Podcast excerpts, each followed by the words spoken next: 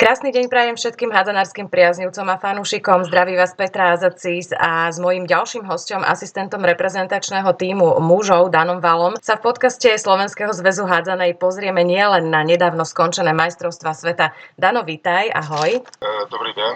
Ahoj, zdravím všetkých fanúšikov slovenskej hádzanej. Poďme sa teda na úvod spolu obzrieť za teda práve skončeným svetovým šampionátom v Egypte. Mňa osobne veľmi príjemne prekvapila teda porcia skvelých zápasov napriek stiaženým podmienkach teda v súvislosti s koronou. Mal si čas sledovať tieto zápasy? Mal som určite čas. Bohužiaľ, hlavne v vysielacom čase máme tréningy. Väčšinou zápasov, aj tých dobrých, som si potom pozrel aj zo záznamu, takže veľa zápasov som videl. Uh-huh. Čo sa vybaví tebe ako prvé v súvislosti s majstrovstvami sveta v Egypte? Čo ťa tak najviac ti tak zostalo v hlave? Výborná hádzaná. Bolo vidieť veľmi kvalitné zápasy, výborné individuálne výkony. A druhá vec, bohužiaľ diváci. No. Bez tých divákov ja si myslím, že to bolo také, také smutné, ale na druhej strane situácia je taká, aká je. Každopádne si myslím, že s plnými halami by tá hádzaná bola ešte krajšia. E, ty si mal nejakého favorita, alebo stalo sa ti, že si možno v priebehu šampionátu začal tak nejak spontánne niekomu fandiť, mi sa to stávalo, e, lebo ťa niečím dostal? Nemal som vyslovene svojho favorita, komu som fandil. Páčila sa mi hra viacerých tímov.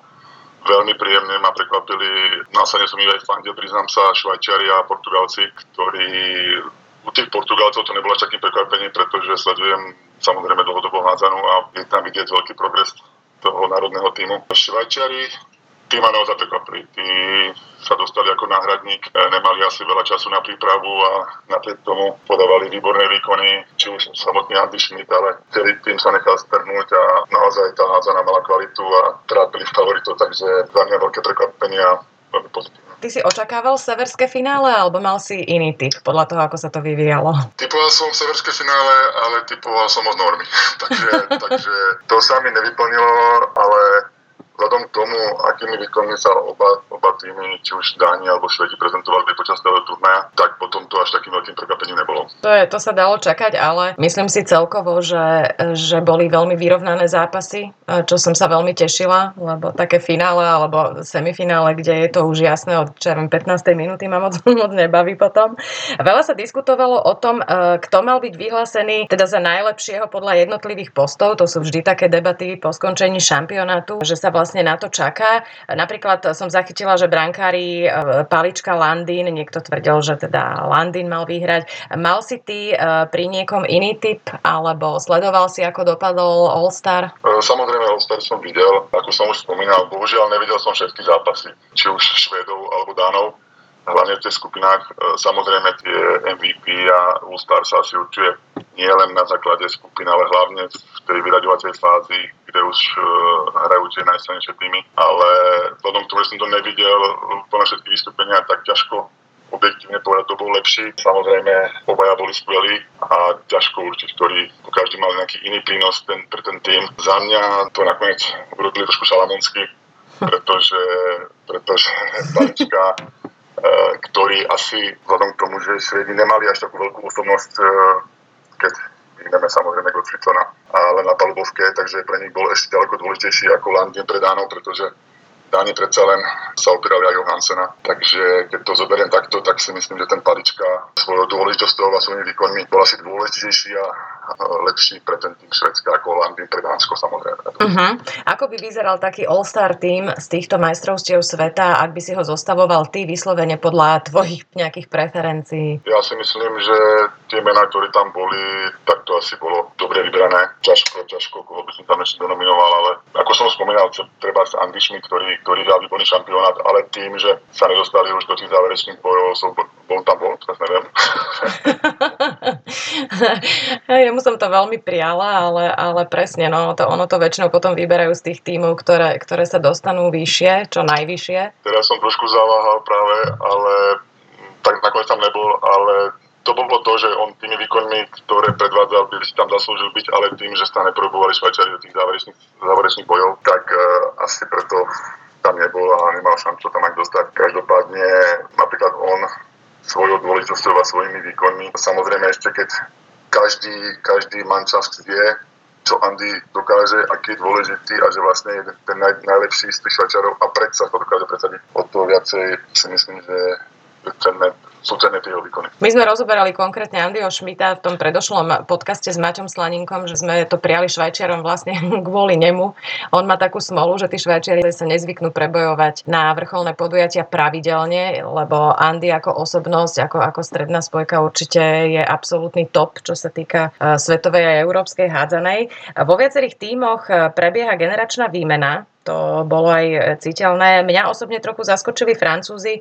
Tie dva záverečné zápasy na mestrovstvách sveta pôsobili na mňa takým vlážnym dojmom. Chýbala mi tam nejaká osobnosť. Samozrejme, keď nepočítam Mikaela Gigua, ale on je krídlo, ktorá by to tam nejako tak vedela vyhecovať, alebo čo? Na teba ako pôsobili tí Francúzi? To bolo pre mňa také trošička sklamanie. Úplne súhlasím s tým, čo si povedala, pretože Francúzi vždycky mali výborné osobnosti, hlavne na pozíciách spojok. Tam je tá generačná výmena, teraz tam nemajú až také výrazné osobnosti, možno budú časom, to sa ukáže, ale, ale je pravda. Súhlasím s tým, čo bolo povedané, že v tom svojkom rade nemali nikoho ako výnimočného, tak ako to mali iné týmy a možno aj preto im to potom na konci chýbalo. Takže takže súhlasím. Osobitou kapitolou e, boli rozhodcovia, ktorí teda predviedli veľmi vysokú úroveň. Ja osobne si teda dávno nepamätám taký kvalitný šampionát z ich strany. Naozaj pôsobili veľmi nerušivo boli súčasťou toho celého diania. Aké dôležité sú výkony rozhodcov na takomto fóre? Ty si to zažil ako hráč, zažívaš teraz ako tréner? Súhlasím opäť, takto by to malo byť. Také, také rozhodovanie, ako bolo vidieť teraz na šampionáte, by som si prijal, aby bolo v každej súťaži, pretože dosť často sa stretávam s rodcami, ktorí sa snažia byť stredobodom pozornosti, ako by ten zápas bol o nich, aby boli vidieť. Sú nekomunikatívni, sú arogantní a ja som to nemal rád ako hráč a nemám to rád ani ako tréner. Samozrejme, v tých emóciách v zápase sa veľa stane, že mám iný názor ako rozhodcovia a mal som rád, a stále mám aj teraz ako tréner, keď v e, danej chvíli niečo bolo odpískané, ja protestujem a rozhodcami v kľude vysvetlí, on to videl takto, pretože hotovo. Ne, ne, neostáva mi nič než len, len súhlasiť s tým jeho rozhodnutím, aj tak už ho nezmení. Uh-huh. Ale ako som už povedal, taká tá arogancia, také, ja som tu šéf a vy ste, vy ste podriadený. To, no, podriadený, to nemám proste ráda. Súhlasím, že tí rozhodcovia teraz v šampionáte podali naozaj výborné výkony. A mňa dokonca zaujala aj ženská dvojica, boli výborné tie, tie baby, myslím, že sú to francúzsky, ktoré naozaj mali rešpekt aj od tých dvojmetrových chlapov. Bolo také zaujímavé sledovať naozaj vynikajúce výkony. Veľmi boli rozhodcovia počas celého šampionátu nenápadní a to je presne to, čo by, čo by sme všetci chceli. Poďme teraz na ten zápas, ktorý bol asi taký najviac diskutovaný. Dokonca sa hádzaná dostala aj na komerčné stanice do športových správ, čo sa teda nestáva často. To ďakujem Ďakujeme veľmi pekne. Štvrťfinále Dánsko-Egypt, ktorý po 80 minútach vlastne rozhodli až sedmičky, hoci sa predlženie predlžilo z 2x5 na 2x10 minút. Mňa to tak trocha zaskočilo, pretože údajne, ja som hneď volala Peťovi Štefancovi, že počúvaj ma, čo to je za nejaká novinka. On hovorí, no ono je to už od e, roku 1997, ale v praxi vlastne sme to doteraz nevideli, takže naozaj to bolo strašne dlhé. Zažil si niečo podobné ty počas tvojej kariéry? Myslím, že by sa zápas rozhodol rozhodoval teda až e, na 7-metrové hody na takomto nejakom vyššom fóre. A čo hovoríš na to, že to predlženie sa predlžilo? Lebo mne sa to zdalo strašne veľa. Na, e, na to, že má v nohách hráč 60 minút a ešte takéhoto vyrovnaného vlastne duelu a potom má zahrať ešte ďalších 20, tak je to celkom dosť. Ja som také niečo nezažil. Priznám sa, nejaký semičkový rozstrel, či už v pohárovej Európe alebo, alebo s národným týmom. Uh-huh. A som toho názoru, že to predlženie bolo veľmi dlhé tých 20 minút naviac. Príde mi to strašne veľa a ešte keď uh, sú tam potom tie zápasy ob deň, takže tí hráči majú ďaleko menej času na regeneráciu a tých 20 minút určite stalo hráčom nie veľa psychických, alebo respektíve fyzických síl, ale mm-hmm. hlavne veľa psychických síl. Takže za mňa to bolo už veľmi dlhé a myslím si, že hádzaná je rýchly dynamický šport a prevedenie 2x5 minút úplne stačí. A veľmi pekný moment bol, ako sedel vlastne vylúčený. Sedeli tí dvaja vylúčení, Hansen a takisto Egyptian, už si nepamätám teraz, ktorý vedľa seba na tých stoličkách a prežívali spolu ten zápas. To bol strašne pekný moment. Čo je základom podľa teba úspechu na turnajoch? Pretože turnajový štýl je úplne iný, ako keď sa hrá zápas raz alebo dvakrát e, do týždňa, kde stačí vlastne jeden horší deň a tie body z prehratého zápasu môžu potom chýbať v konečnom účtovaní. Čo okrem teda momentálnej formy rozhoduje na turnajoch? Vzhľadom k tomu, že som v nejakých šampionátoch so slovenskou reprezentáciou, tak e, plus tomu, čo si povedala, strašne dôležitý tým, energia z týmu, jak sa ten mančel si sadne a, a ako spolu tí chalani vychádzajú. My sami sme to zažili na vlastnej koži v Chorvátsku 2000, 2009, to bolo myslím ten rok, kde sme vytvorili, podalo sa nám vytvoriť úžasnú partiu, ktorá ťahala, žila spolu nielen na palbovke, ale mimo palbovky. A ja na ten šampionát strašne spomínam, pretože my sme dokázali poraziť alebo hrať finálne zápasy a zároveň aj poraziť týmy, ktorí boli na tom lepšie ako my, čo sa týka kvality hráckej, uh-huh. si tvrdiť. Ale tým, že my sme pôsobili tímovo a bolo nám úplne jedno, kto tie goly dáva a ťahali sme za jeden koniec plána, takže taká tá, taká tá tímovosť ktorá, ktorá sa vytvorila, hrála veľmi dôležitú úlohu. Čiže vytvoriť partiu, ktorá šlape, čiže nie len tie silné individuality, ale presne ten kolektív. Áno, áno, presne tak, pretože my vtedy samozrejme mali sme, už sme boli skúsení mančaft, už sme hrali v zahraničí, mali sme Ríša, ktorý dá sa povedať jediný vybočoval z toho, keď už zoberieme nejakú silnú individualitu Ríša Štokla branke. A my sme vôbec nevnímali to, že to je v tom týme e, lepší, horší, proste sme táhali a bolo úžasné, ak vždycky jeden, jeden z nás bol schopný potiahnuť ten zápas strelecký, keď sa nedarilo práve niekomu inému, ktorý protiahol ten zápas predtým. Takže ja to spomínam a pre mňa to bolo veľmi dôležité, to, že sme tvorili takú partiu, ako sme tvorili. A ty si tam spomínal, že nešli sme tam v roli favorita. E, zvyknú tí favoriti možno podceniť niekoho aj na takomto fóre? Alebo inak, e, mali sme napríklad my ako Slováci výhodu v tom, zoberme si tie majstrovstvá sveta v Chorvátsku, kde fakt sme išli ako neznámy ešte e, tým, že nás nikto nepasoval na postup a teda tak trošku možno nás aj podceňovali a z toho sme my mohli aj ťažiť. Je možné, tam je strašne dôležitá aj hlava tých hráčov, ale alebo respektíve toho celého týmu, ako sa pôsobí, ako príjmajú ten tlak od médií, fanúšikov, pretože to práve bol rozdiel, keď to porovnám pred Chorvátskom, nebol žiadny tlak, sme išli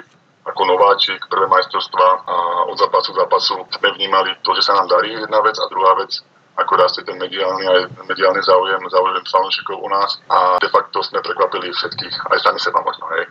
Uh-huh. A keď to porovnám, ja neviem, za 4 roky boli ďalšie majstrovstvá, či za 2 roky, prepač, za 2 roky vo, vo Švedsku, kde už na základe toho, ako sa nám darilo v Chorvátsku, tak e, mnohé médiá fanúšikovia nás videli už neviem kde. A ono to svojím spôsobom na nás aj doľahlo, pretože už sme ten tlak od fanúšikov médií, či sme chceli alebo nechceli, už sme cítili a ten šampionát sa nám vôbec nevydaril už od prvého zápasu, to nás nejak doľahlo. A aj keď tam tá partia bola opäť skvelá, ale bohužiaľ, ako hovorím, ten, ten tlak už sme, boli, sme cítili a ono to v tých hlavách niekedy urobí veľmi veľa. Jasné, to už e, je iná, iná pozícia. Ty žiješ a pracuješ v Česku, už tam trošku utichlo to sklamanie z neúčasti na majstrovstvách sveta. Viem, že to bol vtedy, to bola veľká kauza. Ako fakt, že Česi nemohli cestovať kvôli korone, spracovávali ľudia v tvojom okolí? Neutichlo, bohužiaľ mm-hmm. neutichlo, alebo chvála Bohu, teraz neviem. Za mňa to je kauza, ktorá bude ešte dlho rezonovať v českom hádzárskom prostredí, pretože ja som toho názoru, aj keď som sa vyjadril už veľakrát do médií, nebol som tam, nebol som v tej Plzni,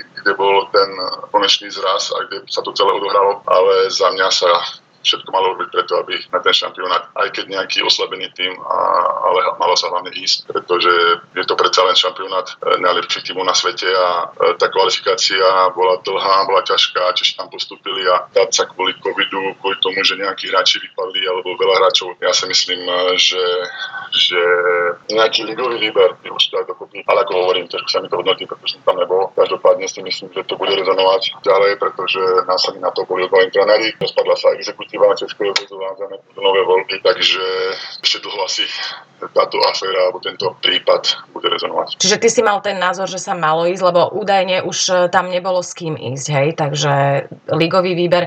Videli sme, že namiesto Čechov išli Macedónci a veľmi ma to nejak neoslnilo ten ich výkon. To bolo vidno, že boli zozbieraní na poslednú chvíľu. Bolo to, bola úplne iná situácia v tom týme ako napríklad u Švajčiarov. Ja nechcem tieto dva týmy porovnávať, ale Maťo Slaninka tým, že hráva vlastne vo Švajčiarskom, vravel, že Švajčiari sa dokonca pripravovali tak, ako keby mali ísť a nakoniec im to vyšlo. Kdežto Macedónci tam bolo vidno, že oni, no, no nebolo to nič moc.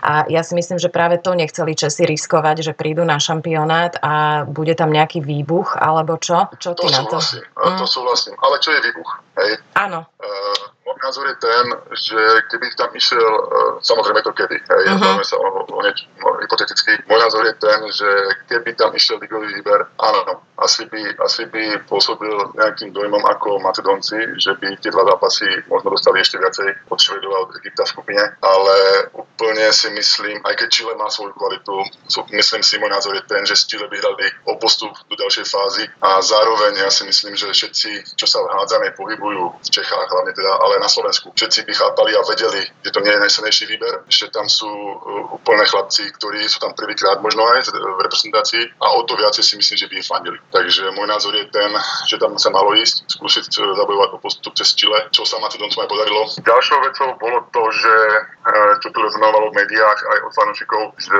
na šampionáte v Katare, myslím, že to bolo rok 2015, boli Česi úplne kompletní. Aj e, tie najväčšie hviezdy Filipicha, Jan Filip, Danku Peš, teraz, ktorí boli tréneri toho Liberu momentálne, Karel Mocar, Galia, všetci tam boli a aj tak sa im nepodarilo postúpiť do skupiny.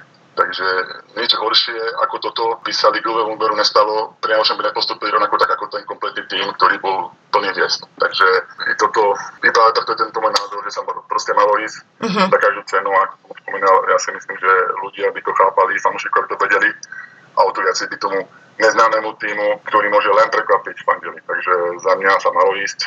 Bohužiaľ, ako som povedal, na druhú stranu neviem, ako to tam prebiehalo, čo všetko sa tam odohralo, takže nemôžem nikoho súdiť. Spomínal si aj ty, že teda skončil aj realizačný tým. Dočasným trénerom vlastne bol poverený e, Rastislav Trtík, to je tréner, ktorý je slovenským fanúšikom známy práve z Prešova, pretože ho viedol niekoľko sezón. Ty si zažil trénera Trtíka ako hráč? Ja samozrejme som ho zažil. Tréner Trtík e, zohral veľkú úlohu v mojej kariére. Hej. On vlastne bol ten, ktorý ma vyťahol z Bratislavy ako ešte neznámeho hráča, aj keď už som bol e, v reprezentácii, ale nehrával som skoro vôbec, tak Trtík ma vyťahol do fitku mistku a veľmi mi pomohol v kariére de facto urobil som na Hahnára. Podarilo sa nám, tam to bolo, myslím, že to boli 4 roky a končilo to tým, že sa nám podarilo získať ten majstrovský titul jediný vo Fritku, uh-huh. historicky, takže mám na nás spomienky, to bola prvá etapa kariéry, kde som ho stretol a o dva roky sme sa stretli v Melsungene v Nemecku, takže on ma trénoval aj v Bundesliga. Takže on bude mať vlastne teraz na starosti tú kvalifikáciu na Európu, vlastne nejak dotiahnuť, keď sa teda všetci dajú dokopy z tej korony a potom hej, budú nové voľby, hej? Budú, áno, presne tak. Najprv bude,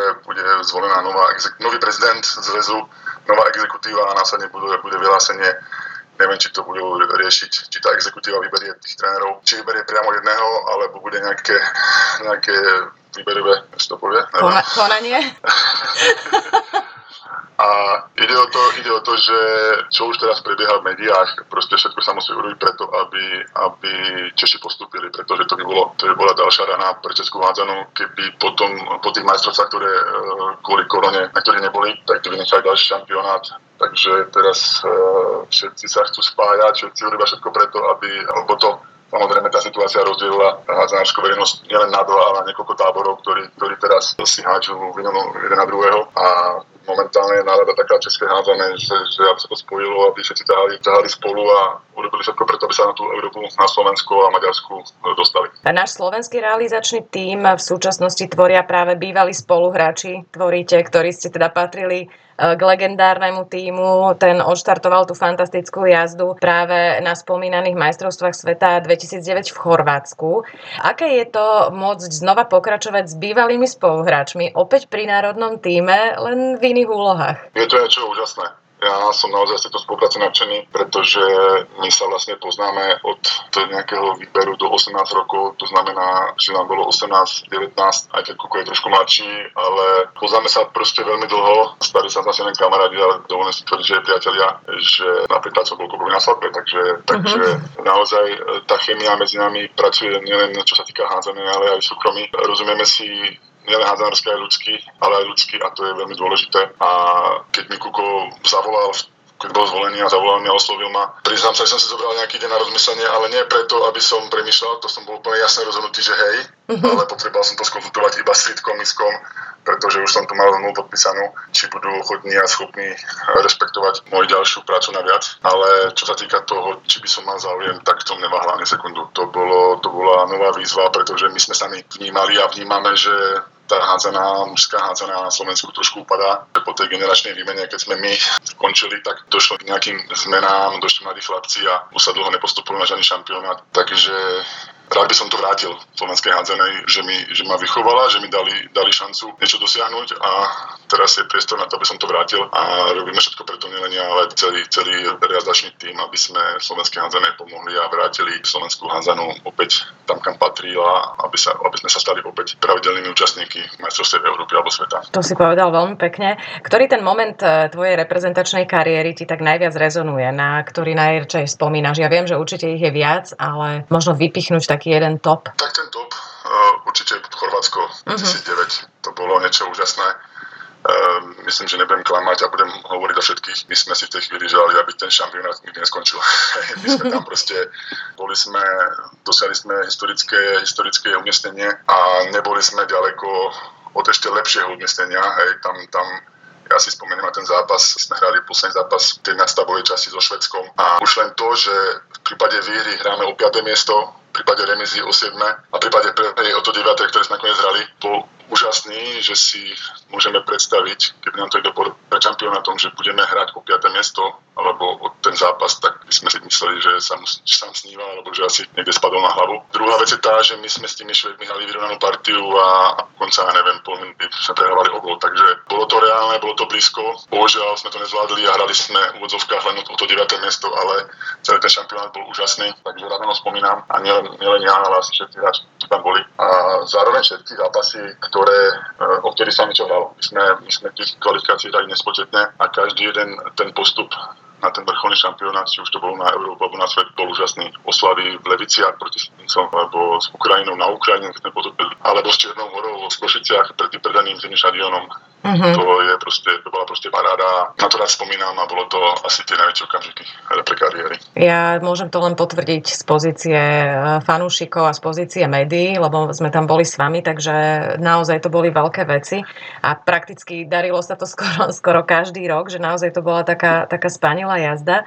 Ako funguje tá komunikácia medzi vami, keďže každý pôsobíte počas roka v inom kúte sveta? Ako ste si podelili tie úlohy pri týme? Je pravda, že trénujeme každý vlastne v inom štáte. E, Kuko žije vo Švajčiarsku a my traja sme rozlietaní, e, ale tým, že teraz, e, čo sa týka komunikácie, všetko možné, takže máme dosť často online hovory, kde riešime, čo je potreba, či už nominácie, alebo zdravotný stav hráčov, alebo čo sa proste vyskytne. Takže sme, dá sa povedať, skoro v každodennom kontakte, kde preberáme dôležité veci a veci, ktoré sú dôležité. A keď máme rozdelenie, tak Kuko, Kuko ako hlavný tréner veľmi dáva na nás, čo mu poradíme tým, že Rado, Rado Anto pôsobí na Slovensku, takže má pod dohľadom Slovenskú ligu a sleduje hráčov. Samozrejme aj Kuko, ale Kuko má že žiješ vo Švečarsku, tak to sleduje cez online vysielanie slovenské zápasy, ale predsa na živote niečo iné.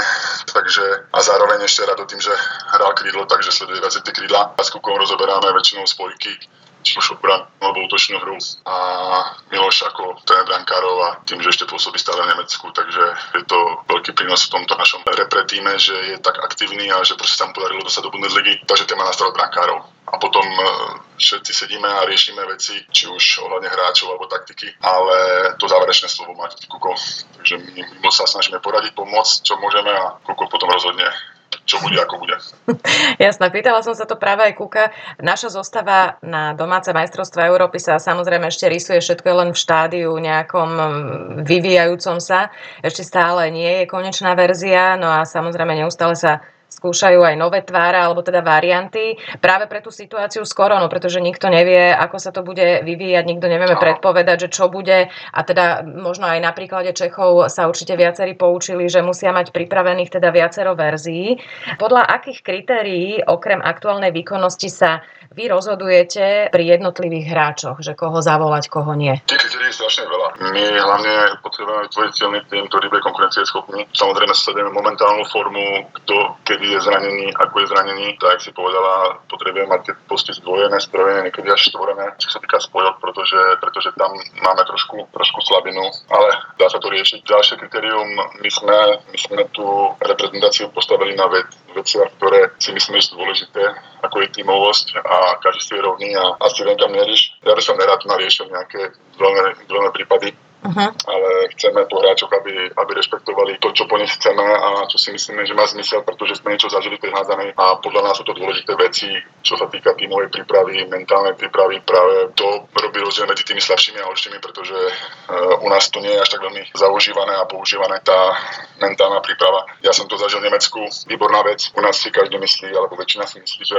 na čo by som sa bavil s nejakým psychologom a však nie som debil, hej. Ale toto vôbec nie je témou. My riešime veci, aby, aby sme zistili, to, aký je typ človeka, to s kým si sedí, ako sa prejavuje na ihrisku, mimo ihriska, aby sme to dali dokopy a preto použijeme túto mentálnu prípravu, aby sme vytvorili čo najsnejší tým, aby si tí chlapci vyhovovali a nielen na ihrisku, ale mimo ihriska. To je počet dôležité a povedali sme si, že chceme, aby to tak bolo a myslím, že nám to funguje, takže e, i toto zohráva tú úlohu pri tvorbe tej nominácie. V čom podľa teba spočívalo tajomstvo úspechu tej vašej generácie a čo sme možno trochu podcenili od tých čias hadzanárskeho búmu, ktorý práve ty a tvoji spoluhráči ste vyvolali tu na Slovensku? Ťažko to nejak rýchlo rozobrať, ale za mňa už predsa len my sme už v tom Chorvátsku, keď sme boli, tak sme hrali v silných e, tímoch, v silných ligách či už to bola Bundesliga, alebo Španielská liga, alebo Maďarská liga, e, Francúzska liga. Boli sme proste v silných tímoch, v silných ligách čo znamenalo, že sme kvalitne nielen mali ťažké zápasy, ale kvalitne sme aj trénovali.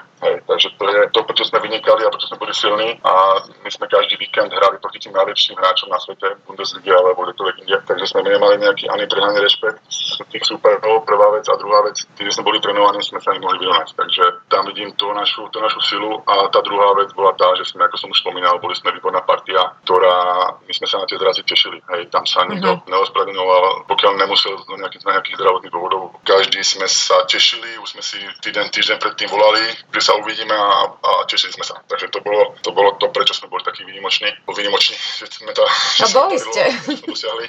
Áno. E, je, je to tak, asi, asi hej, e, na tie slovenské pomery a na to, aká svetová, európska, hlavne takto svetová a hlavne európska špička je silná, tak uh, ja si myslím, že už len tie samotné postupy boli veľkým úspechom. Asi, asi to bolo dobré. A čo sme zaspali, za mňa nábor nových, nových detí, nových náznárov práve v tej chvíli, ak sa nám darilo, tak sa malo asi, myslím, nejaký projekt na získanie tých e, nových náznárských nádejí, aby tá základná členská bola ďaleko širšia a väčšia ako momentálne bola alebo je, čo si myslím, že sa až tak veľmi neurobilo a keď si predstavíme, že v tom najväčšom boome slovenské hádzané, keď zoberieme ten šampionát v Chorvátsku, to bolo rok 2009, keby tam sa toto podarilo, že by sme e, nabrali hráčov, detí, proste tú základňu, ktorá bola v tom veku, ja neviem, vtedy 6-8 rokov, teraz máme rok 2020, takže by teraz bola tá generácia 18, 19, 20 ročných brutálne silná, takže tam ja vidím ten problém, že tam sa trošku zaspalo práci s mládežou, s mládežou a vzhľadám talentov. Ty vlastne vo Fritku Místku uh, žiješ, trénuješ, venoval si sa tam aj talentovanej mládeži, spolupracuješ s Českým svezom házené. Čo robia Česi inak a aká veľká je ich výhoda, dajme tomu v širšej členskej základni, lebo však ich je raz toľko? Čo robia inak? Dosť sa toto spomínam na tých reprezrazoch. Samozrejme aj na Slovensku sú projekty DCM, nejakých talentových centier. Nie som v tých štruktúrách, neviem ako presne koncepcia alebo aká systémovosť tam je, ale v Čechách sa práve podarilo Honzovi Filipovi urobiť systém na vyhľadávanie tých talentov, na ich, na ich výchovu a zároveň, aby všetky tie centra a tí, najprv sú samozrejme už ako sú RHC centra, potom sú tréningové centra mládeže v doraste, dorastoch a podarilo sa vytvoriť systém a koncepciu, že všetci robia to isté, dá sa povedať, aj keď sme supermi, lebo bol som toho účastný priamo, keď som trénoval teraz vo Fritku. Sú štyri centra tréningové, pre tých najlepších a našou úlohou bolo nielen pracovať so svojimi hráčmi, to znamená sredku mistku, ale prilákať na tréningy aj z okolia nejaké talenty, ktorí vynikajú vo svojich tímoch. Takže toto bolo naplne mojej práce a zároveň potom pracovať na tom, aby sa zlepšovali, aby boli lepší, ale všetky tie štyri centra riadil Honza Filip ako šéf tréner mládeže a celé to bolo podriadené tomu, že to je výchova talentov pre potreby a reprezentácie. Takže je to jedna pyramida, smeruje to jednému vrcholu a čo je úžasné, že tie 4 centra, aké sme boli supermi v lige, extraligovej, ako myslím dorasteneckej, uh-huh. tak sme hrali to isté, mali sme tie isté tréningy, tie isté cvičenia, samozrejme, e, to sme museli robiť, alebo museli. A to je tá koncepcia toho, že sme mali jasne dané, čo musíme, e, na čo musíme pracovať a zároveň sme si tam udávať svoje veci ale v princípu sme robili to isté a išlo o to, že potom, keď sa stretla reprezentácia do 18 alebo 20 rokov, tak väčšinou bola tvorená z 90% týchto tréningových centier a všetci tí chlapci tam prišli pripravení a presne vedeli, čo sa po nich chce. Hej, či kde sa má postaviť, kde má nabiehať. Proste nestrácal sa čas nejakými inými vecmi, alebo nestráca sa ten, ten systém samozrejme furt funguje. Uh, už teraz bolo vidieť, práve sme sa bavili uh, s trénermi na tom zápase v Trenčine s Českom. Kuko sa ma pýtal, odkiaľ vyšli tí, ten pacel, druhý pacel, klíma. Vynikajúci. A ja som práve, mm-hmm. to už sú to sú tie produkty toho, toho systému, ktorý bol nastavený a to ešte len ten systém beží 3 roky. Hej. Uh-huh. Takže keď prídu hráči, ktorí prejdú celým tým systémom od, ja neviem, od nejakých 12 rokov, to trvá 6-7 rokov, ja si myslím, že tam bude ďaleko viacej a lepších talentov, než je príklad Pacel alebo Klima. A to je, ten, to je tá parada, že, že tie tréningové centra spolupracujú, pracujú e, koncepčne a nesúperia medzi sebou. Takže tam to sa Čechom podarilo. Celé to má starost Honza Filip. Samozrejme teraz tým, že tým, čo sa stalo, tak uh, mám trošku obavy, či to nebude ohrozené, ale, ale zároveň si myslím, že to by si Češi dali vlastný gól, keby v tom, čo nastolili a funguje 3 roky, nepokračovali. Ako veľmi práve deti potrebujú vzory, s ktorými sa môžu stotožniť? Potrebujú ich veľmi. Potrebujú ich veľmi. Ja by som uvedol príklad, samozrejme komunikujeme s rôznymi trénermi o výchove talentov mládeže, ako to je o, o zájme. A nejaké tie úspechy, či už reprezentácie alebo klubu v danom meste, samozrejme spôsobí rozruch a spôsobí záujem o daný šport. Hej. Uh-huh. Takže v, to je to, keď sme boli v Chorvátsku, darilo sa nám, bolo to v televízii, deti proste vidia a super Hanzana, vidia, že sa nám darí a vtedy to v nich vyvoláva ten pocit, že by chceli byť raz tak ako my, keď sme televízii. Hej. Takže to ich motivuje, to na to je strašne dôležité. To isté sme riešili s Peťom Valáškom po Vaskej Bystrici, taký príklad. Keď boli majstri dva roky alebo tri roky po sebe, tak každý rok klásilo 200-300 detí do prípravok, žiactva. Takže tá, ten úspech po Vaskej Bystrici ako týmu prilákava ďalších záujemcov. Momentálne, keď majstri nie sú, keď, keď hrajú o tretie miesto alebo o štvrté alebo sú druhý, tak ten záujem klesá a tí deti ďaleko menej. Takže ono to súvisí, ono to ide ruka v ruke, hej. Hráči ako také tie vzory a zároveň ten úspech priláka samozrejme, samozrejme ďalších záujemcov a Čo všetko, ono tá otázka možno aj tak nadviaže, môže priniesť eh, ten januárový európsky šampionát, ktorého sme my, organizátori, eh, z pohľadu popularity slovenskej hádzanej. Máme veľkú šancu teraz. Súhlasím. Mám veľkú šancu a teraz, čo som práve hovoril, to s tým súvisí že bude šampionát na Slovensku, mediálne sledovaný, fanúšikmi sledovaný a to môže prilákať nových záujemcov radov detí odhádzanú, že by si ju chceli skúsiť, že by to chceli hrať. To je prvá vec. Ďalšia vec, tým, že ten šampionát na Slovensku, tak uh, a podarilo by sa nám postúpiť do ďalšej fázy, čo je náš cieľ, čo skúsime urobiť preto všetko. Od toho závisí samozrejme ďalšie nasadzovanie do tých košov pre ďalšie kvalifikácie, pretože tá, tá kvalifikácia je náročná ťažká a v prípade, že ste v poslednom koši a hráte ešte pred kvalifikáciu, čo teraz my sme hrali práve v Luxembursku, tak je jasné, že keď sú dve postupové miesta, tak v skupine budú ďalšie 3-4 silné týmy. O to, o to je tá kvalifikácia ťažšia a niekedy sa zdá až nemožné postúpiť. A to je len skupina, potom ešte býva playoff, kde prídu práve tie nasadené týmy z tých šampionátov, takže tá kvalifikácia je veľmi náročná. A práve tým, že sa nám, keby sa nám podarilo postúpiť, tak už nemusíme hrať tú kvalifikáciu a sme nasadení do toho play-offu, kde môžeme dostať príjemnejšieho supera, ľahšie zvovateľného. Takže i v tomto má ten šampionát veľký zmysel alebo veľký význam pre nás, aby sme, aby sme sa odrazili z toho nejakého povestného dna. Nehovorím, že sme úplne na dne, ale je to pre nás, kde sme sa dlho už 7-8 rokov nedostali na žiadny turnaj, tak toto môže byť takým, takým odrazovým mostíkom preto, aby sa nám to opäť darilo. Samozrejme, musíme ďalej pracovať konceptne v kluboch, aby rástli nové talenty a ďalšia vec, je dôležité, aby Extraliga sa skvalitnila, pretože tá produkuje tých hráčov, tá produkuje tie talenty a pokiaľ nebude kvalita tých A tímov taká, aká má byť, tak tí chlapci nemajú proste možnosť ani rásť a dokonalovať sa. My si všetci samozrejme budeme držať palce. Ešte máme dosť e, mesiacov, veď v podstate rok sa iba začal na to, aby sme teda pripravili tým, ako si vravel, kde bude e, viacero zástupcov na každý post, aby sme boli na všetko pripravení. No a už len e, splniť cieľ a postúpiť zo skupiny a zase príde boom hádzanársky na Slovensku, to by sme si všetci želali. Dano, ďakujem ti veľmi pekne, budem držať palce. Ja ďakujem dúfam, že hádzame si to na oči časy. Samozrejme, tá cesta je dlhá, ale my sme pripravení a ochotní urobiť preto všetko. Dúfam, že chlapci budú zdraví, hlavne tie kľúčoví, pretože už tam máme nejakých hráčov kľúčových, aby boli zdraví a aby sme, ako Kuko hovorí, aby sme mali z čoho vyberať a aby sa nám podarilo vybrať tých najlepších, pretože to je základ úspechu. Tak nech sa to podarí. Ďakujem krásne, všetko dobre prajem. Ďakujem aj ja, pekný deň všetkým.